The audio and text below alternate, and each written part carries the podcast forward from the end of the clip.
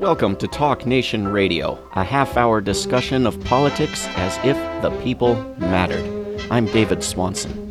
This week on Talk Nation Radio, massive, shameless, and endlessly expanding war profiteering by weapons dealers. Our guest is Heidi Peltier, author of a new report called The Growth of the Camo Economy and the Commercialization of the Post 9 11 Wars.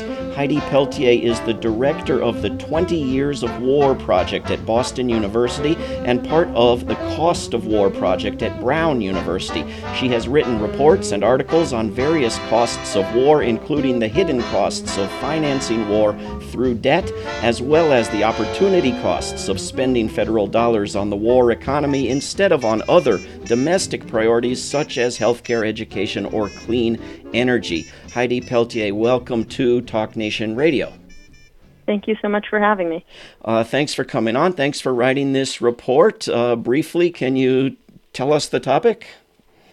Sure. Well, what I call the camo economy is military contracting. And so the, the report looks at the growth in military contracting over the last few decades, particularly the growth since the uh, since September 2001 and I uh, outlined some reasons for the growth in the camo economy and some ramifications for the federal budget and for labor markets. So, the the notion, you know, kind of briefly, the notion is that privatization um, should lead to more efficiencies, should lead to lower cost. But actually, what we find is that military contracting has lead has led in many cases to greater costs. And the report looks at various reasons why costs are uh, excessive due to military contracting. And and you use the words commercialization and privatization in a particular way, right? It's why is it commercialization? That's right. We we talk about privatization of government services, and there, there was a real push in the 70s and 80s to privatize government services that were not considered inherently governmental. Um, the idea being that private markets would face competitive pressures, and these competitive pressures would drive private firms to uh, offer products that are of higher quality and lower cost. So the idea of privatization is that private firms can can produce more uh, cost effectively or efficiently than uh, than a, than a government monopoly.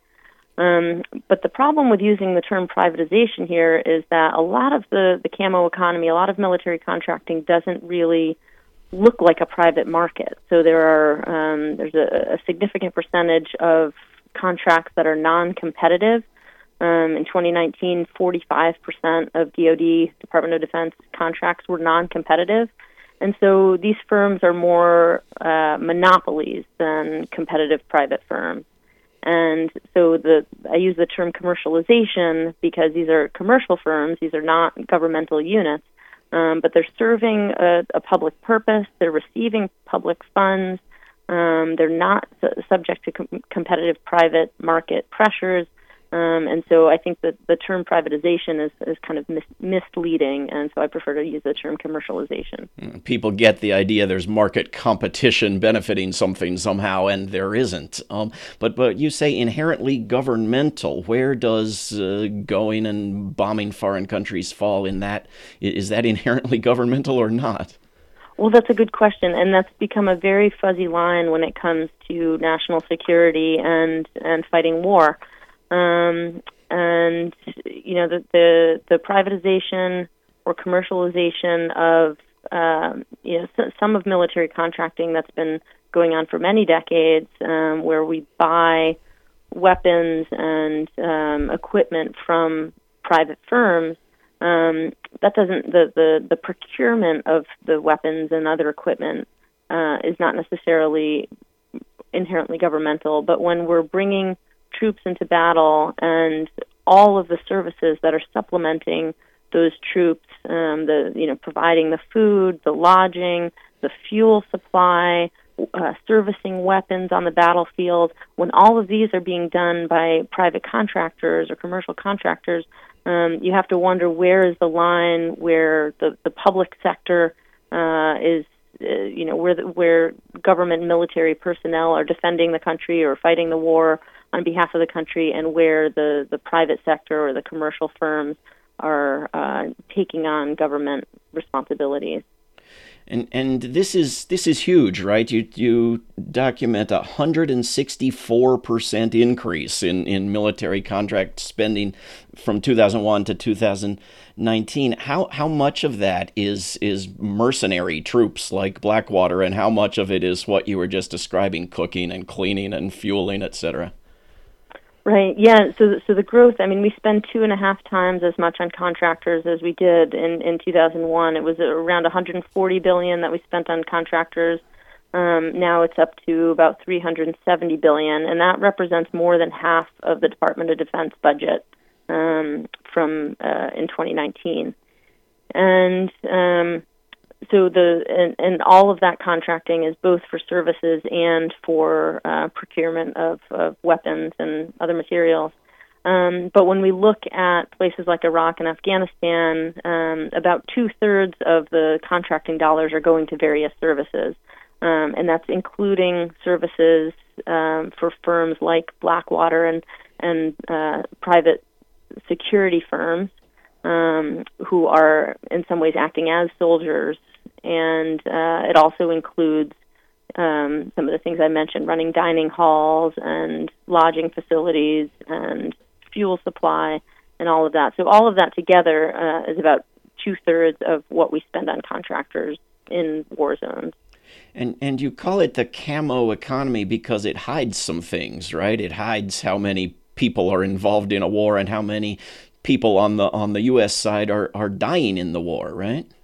That's exactly right. Yeah, it's it's not just that um, the military wears camouflage, which is one of the reasons I chose it, but um, but I, I find that it's a really appropriate term because there's a camouflage of both the human cost and the financial cost. So um, it camouflages how many people are, are going to war. We have um, in 2019 there were more contractors than troops in the Middle East. Um,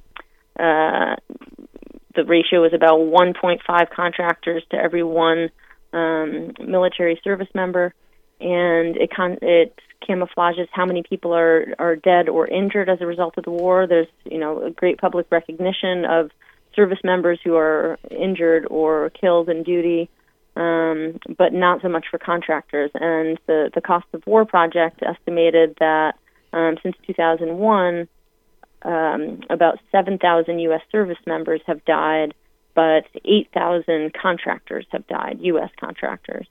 Um, and so these are not publicly recognized figures. And so the, the camo economy really uh, hides some of the human cost of war, and it also hides the financial cost because we're not we don't have the, the transparency with where the contractor dollars are flowing as we would if this were, these were public funds that we're seeing in um, in government accounts that were open to the public and, and it, it makes a huge difference, right? I mean, I can remember being part of, of peace protests during the, the years of, you know, 03, 04, 05, and so on, uh, where there was, a, you know, marking how many U.S. soldier deaths in Iraq, and and uh, and yet there was, and, you know, not to mention hundreds of thousands, and at some point, you know, well over a million other human beings, but but the there was no there were the the tr- the numbers for the contractors were missing in in all of that reporting and all of that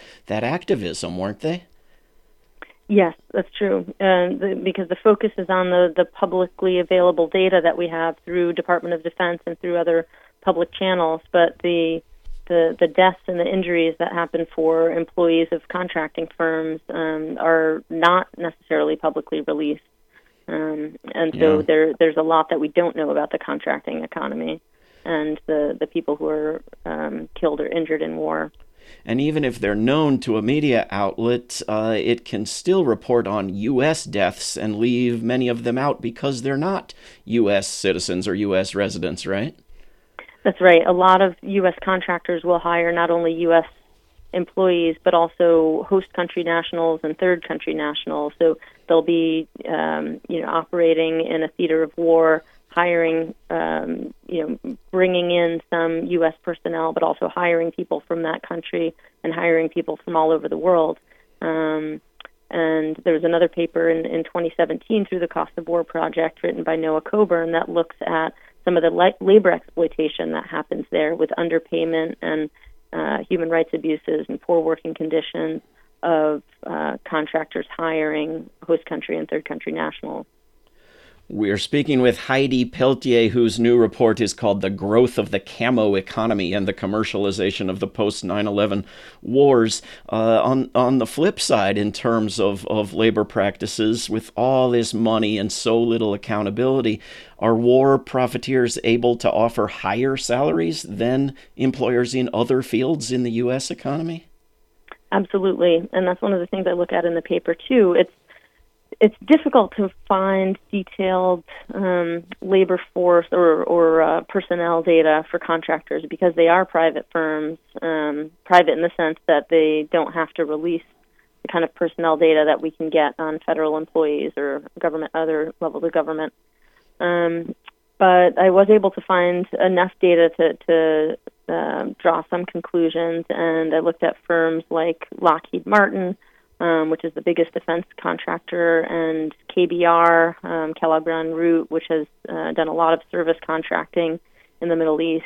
And um, their wages are anywhere, looking at specific occupations like engineers and security guards, for example, um, or security positions. Their wages are anywhere from 20% to 166% above uh, what those same occupations would pay in other businesses and, and within the military itself. Um, and if you look at, um, I was just recently looking at, uh, I, I posted something on inequality.org um, on this same issue, looking at uh, salaries at Lockheed versus the the average for the U.S. Um, and it's at least twice as high uh, the average wage at Lockheed is at least twice as high as the average wage uh, or the median wage in the U.S. And so what this does is contribute to greater inequality, and it, it it's a uh, you could think of it as a human capital misallocation. So if you have talented engineers that uh, can earn a much higher salary by going into military contracting versus going into something like renewable energy or going into uh, you know infrastructure design, something like that, that might be of um, social benefit to the U.S. economy, um, you have a, a, distortion in the labor market where there's a real pull by the camo economy, a real pull by, by military contractors, and that pull brings people away from the military itself and brings people away from other sectors that might be publicly valuable does seem like a misallocation and a mistake in every way, shape, and form. Uh, what what has made this happen? Uh, I mean, you talk about some factors like it it reduces the use of the of the guard and reserve. What is the benefit in that?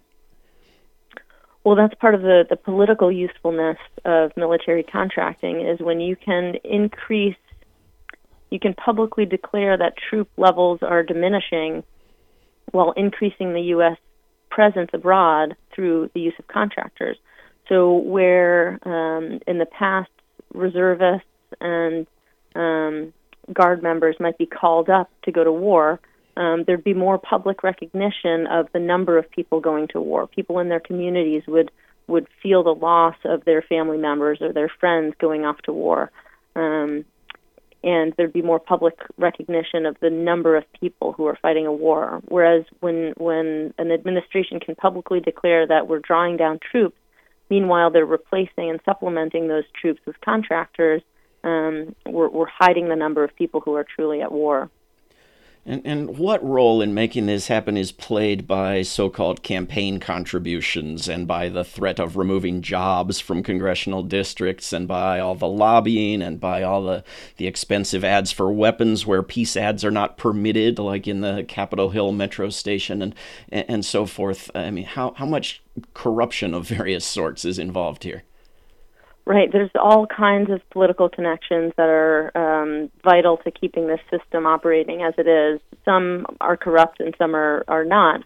Um, but, uh, you know, firms like Lockheed and Raytheon and Northrop Grumman, like some of the big, the, the top uh, defense contractors, um, last year spent about $13 million each lobbying.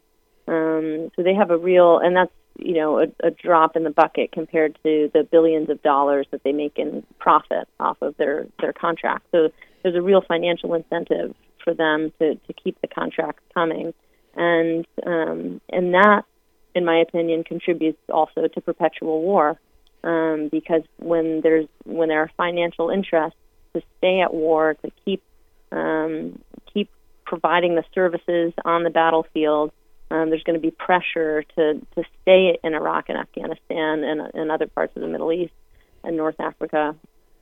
There's going to be pressure to remain at war so that these contractors can continue to sell their services. And and what role is played by the the big revolving door through which Dick Cheney and so many other people stride, and by the by the contracts for recommending more contracts that some of these contractors get? Right? Um, and I don't go into this in detail in the paper, but I do mention, you know, Dick Cheney's a, a good example of, um, you know, r- rotating between um, uh, serving the Department of Defense and being the CEO of Halliburton, and then um, right back into the administration.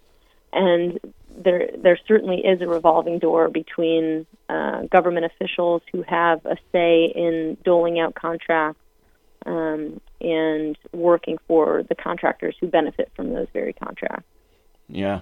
In, in in some ways, it seems that you know contractor war spending is, is no more immoral or moral than non-contractor war spending, uh, except that if it costs more, uh, there is a problem in that we need the money for, for important human needs and environmental needs uh, that are very different from, from war spending of any sort, right?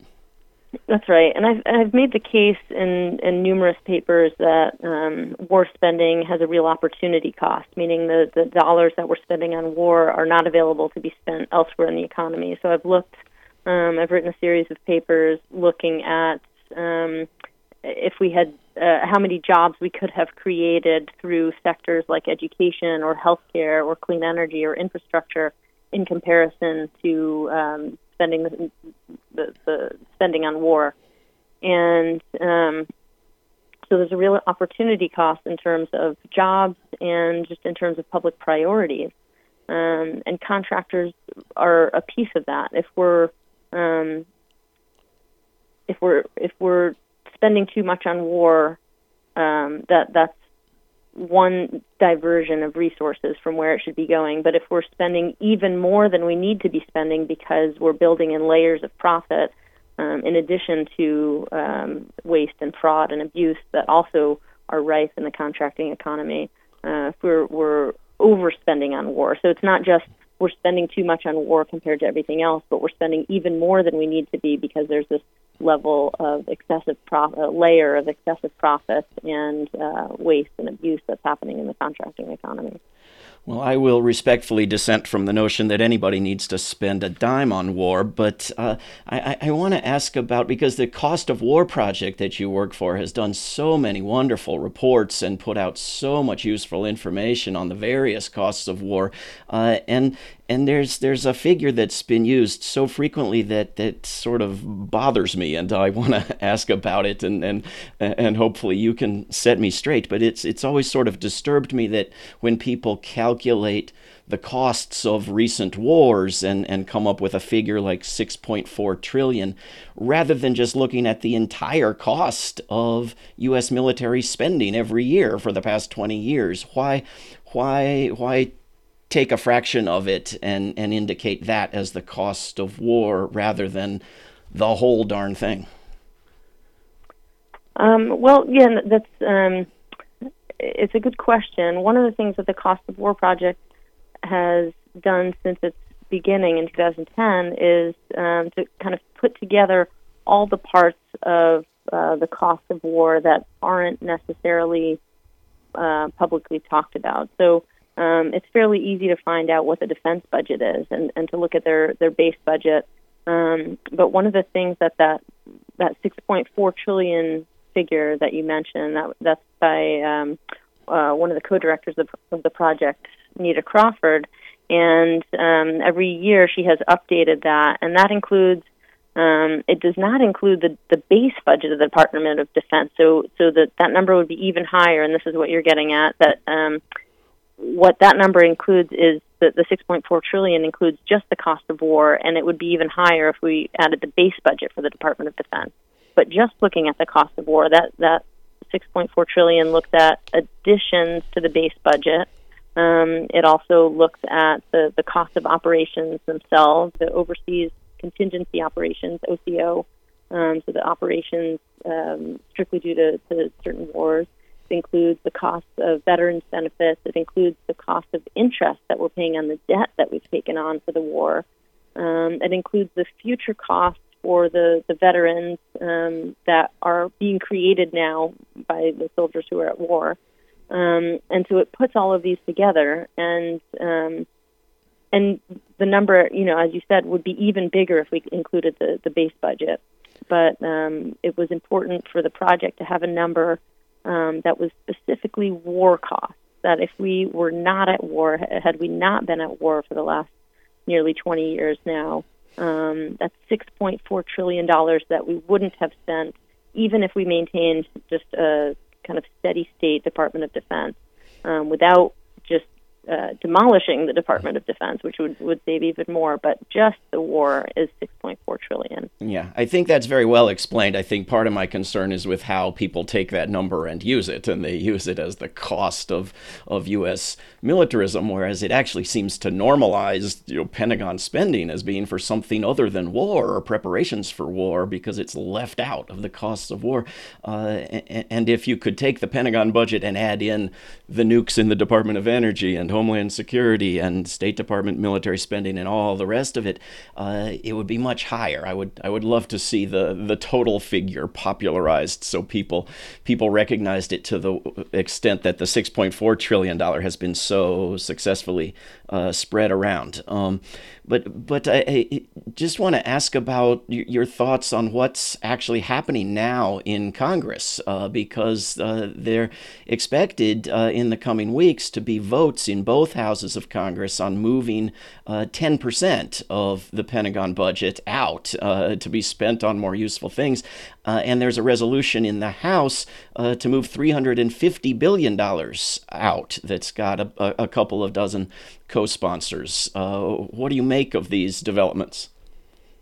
I think it's a fantastic development, and um, uh, the National Priorities Project actually has detailed um, where $350 billion could come out of uh, the De- Department of Defense budget through uh, things like reducing um, nuclear weapons, and, and they have a very detailed uh, description of how to reduce war budget or the military budget by $350 billion. Um, I think it's it's an excellent direction that Congress is taking to be considering this.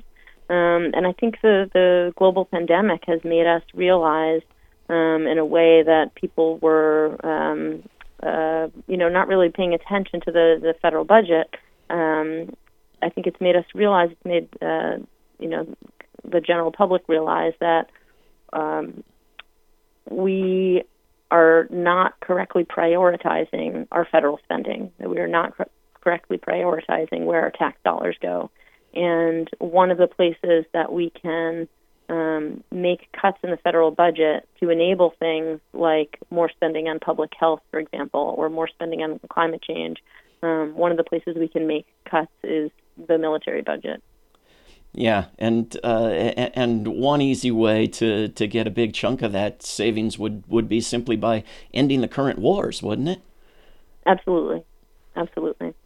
Um, there, there, you know, about a hundred years ago in this country, there was there was some shame in making money off of wars. I think there there was some element of of shame to profiteering uh, from war, and there are now movements around this country, as elsewhere in the world, to try to to get local governments and other institutions to divest, to take their public dollars out of investments in in weapons and and war contractors. Is that is that a good approach? Is that a useful step? Uh, and ought there to again be be some shame in profiting from war? Um, know, that that's just from my personal opinion. Um, yes, I think it's a, a good approach, and that no, we shouldn't profit from war. That if wars must be fought at all, um, it should be something in the public interest and not in the private interest. And when you mix something like profit making with a, a public purpose, like keeping the nation secure, um, I'm not making an argument right now that the wars in the Middle East are making the nation secure. Uh, I want to be clear that I'm not making that argument. But um, if if the the government were to spend dollars to make the nation secure, um, that's a public purpose that pr- the profit motive should not be interfered with because that that um, conflates why we're doing what we're doing. Uh, it, it, conflates the the um, the incentives for staying at war versus the the need to to maintain some kind of security. And you know, security in my mind is not security that comes through weapons. Um, that that may be the case for for some people; they may hold that belief, but um, I think there are all kinds of security that we need to be paying attention to, um, and forms of security that have become much more relevant and noticeable recently, like housing insecurity and uh, economic insecurity, food insecurity, and that those are much greater priorities than uh, fighting wars in the Middle East that, in fact, are not making us any more secure.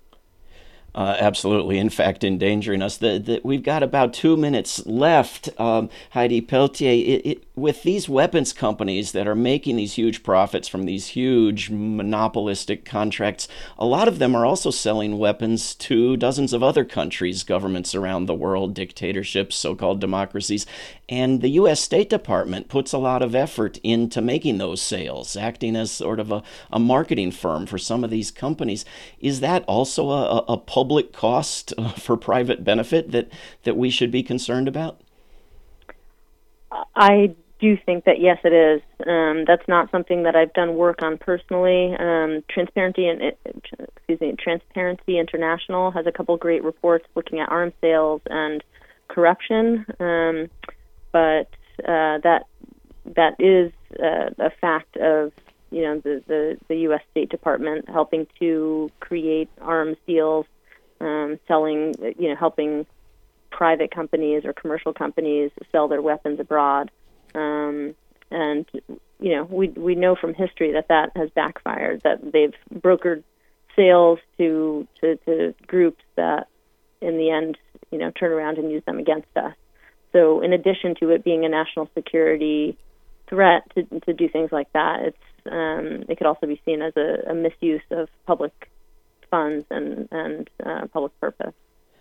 Very well said. I wish we could go on, but we're out of time. Our guest has been Heidi Peltier, whose report uh, we will have a link up at talknationradio.org. You can also find it at Cost of War Project. It's called The Growth of the Camo Economy and the Commercialization of the Post 9 11 Wars. Heidi Peltier is director of the 20 Years of War Project at Boston University and part of the Cost of War Project at Brown University. Heidi, thank you very much for coming coming on Talk Nation Radio. Thank you so much. I appreciate it. This is Talk Nation Radio. I'm David Swanson. Take action at rootsaction.org. Help end war at worldbeyondwar.org. Read or listen to today's Peace Almanac entry at peacealmanac.org. All past shows can be heard at talknationradio.org. Talk Nation Radio is produced in Charlottesville, Virginia, and syndicated by Pacifica Network. If you are listening to a nonprofit station, please support that station. Talk Nation Radio is supported by contributors at davidswanson.org. There is no way to peace. Peace is the way. Until next time.